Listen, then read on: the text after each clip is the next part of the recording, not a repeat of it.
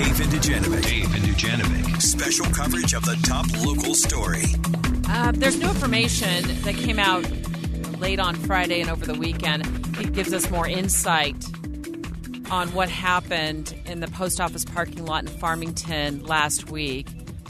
It began in the afternoon, Wednesday afternoon, when a police officer pulled over a blue sedan and ended in the shooting death of the 25 year old driver. And police are releasing information about what they say is shown on the body cameras of the police officers who responded. Yeah, we've reported that there were five officers who eventually came to assist the one officer that made the stop. Well, we first thought the car didn't have a license plate, but this new information indicates that there was a license plate, but it was an illegitimate license plate. yeah, we plate. both have a copy of the um, what five six paragraph press release that the Farmington Police Department put out late last week, and it does say that it had an illegitimate license plate, and I don't know exactly what that illegitimate license plate looked like, um, but that's what they're saying. So, so the police are saying in this press release that they reviewed the body camera footage, and I just want to make it clear we have not reviewed that body camera footage as an organization. We do have requests in to see it so we can independently verify what's in this news release. Uh, they say that the body cams show the driver rolled the window of the car down just a few inches, uh, then refused to provide identification or to cooperate. And they're saying this is shown on the body camera video. And then he asserts his independence from the laws of the land and his belief that he was not required to provide information to the officer, nor is he required to cooperate. That is such a strange and, quite honestly, a, a terrible argument. Like, I can't wrap my mind around how would you come to that conclusion? Let's bring in Greg Skordas, KSL legal analyst. Um, you often hear him right here on KSL News Radio on KSL at night from 7 to 9. Uh, Greg, it's good to have you with us again. We've discussed this matter with you last week, um, and we've gotten some new information, including that the police department claims that this driver claimed to be independent from the laws of the of the land. Um, not something we normally normally hear about or talk about in Utah. Yeah, it's something, however, uh, Debbie, that we see a little bit more and more, and it's this notion of the sovereign citizen or the person who uh, finds or believes that he's not subject to the laws of of the land and doesn't have to comply with those. It kind of goes into what you talked about earlier that he had an illegitimate license plate. He may have felt that he's not required um, to license his car appropriately. He may feel that he's not required to have a Utah valid Utah driver's license. And then if you if you look at this press release and, and what apparently is in the body cam, he may have also felt that he's not required to respond to uh, requests by police officers, and, and in fact, seemingly didn't respond to their requests, or at least did something that caused them to to draw their weapons and to ultimately shoot and kill him. So, if somebody identifies as a sovereign citizen, how does the law handle that? Well, they still have to comply. And when a law enforcement stops somebody and he says, uh, for example, as may have happened here, I'm not going to get out of the car, I'm not going to respond, uh, law enforcement is entitled to take reasonable measures to get him out of the car. That that includes some use of force. In other words, they can open the door, they can grab him, they can pull him out of the car they can do those type of things.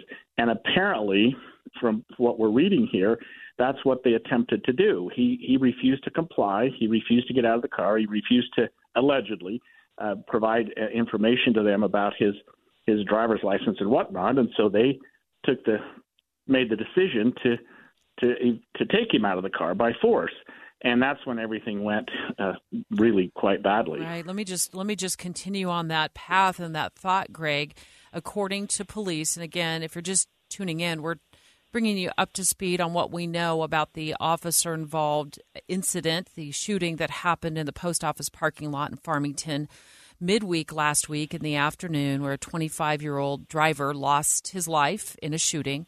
So, continuing on, um, it says another officer attempted to remove the driver, and then an observing officer, and I'm quoting from the police department's press release, yelled, Gun, gun, gun.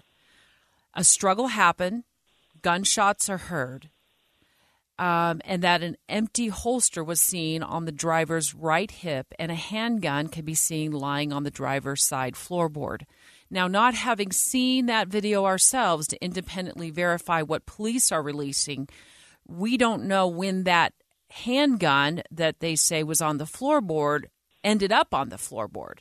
Was it there before he drove into that parking lot? We don't know other than what police are saying in this press release, and they don't indicate that in the press release either.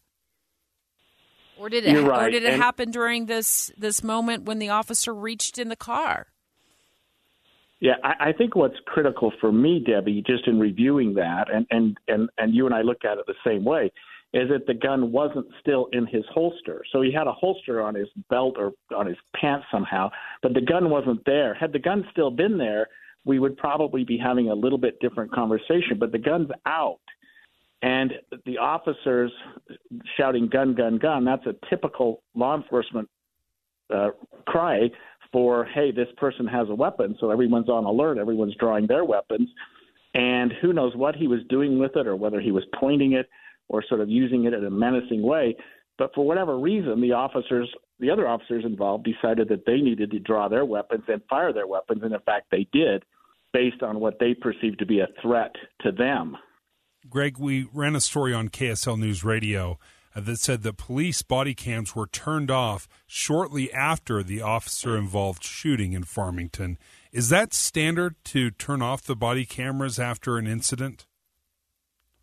It's really not, Dave, and that's the one piece of this that's still sort of missing. That the gun part, I think we've had some answers, and Debbie explained those pretty well.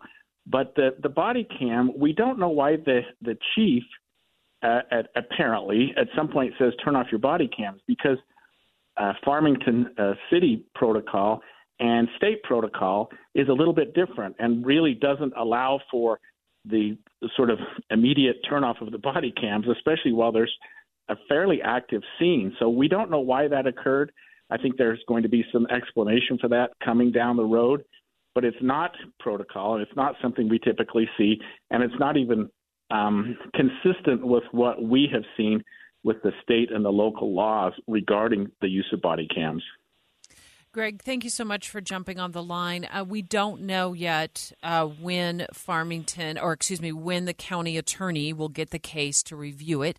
We do know that the Bountiful Police Department has been put in charge of conducting the investigation separate from the Farmington Police Department. And again, I want to remind our listeners we have a request in to get copies of that body cam, all those body camera videos ourselves, so our reporters and producers can sift through those body cams and see if what we're reporting from the press release the Farmington Police Department has issued matches what we're seeing on those videotapes. We'll let you know as soon as we get them. And that was very clear in the Farmington Police statement. They said Farmington Police do not interview the involved Farmington police officers. That's turned over to the Davis County Critical Incident Protocol Team.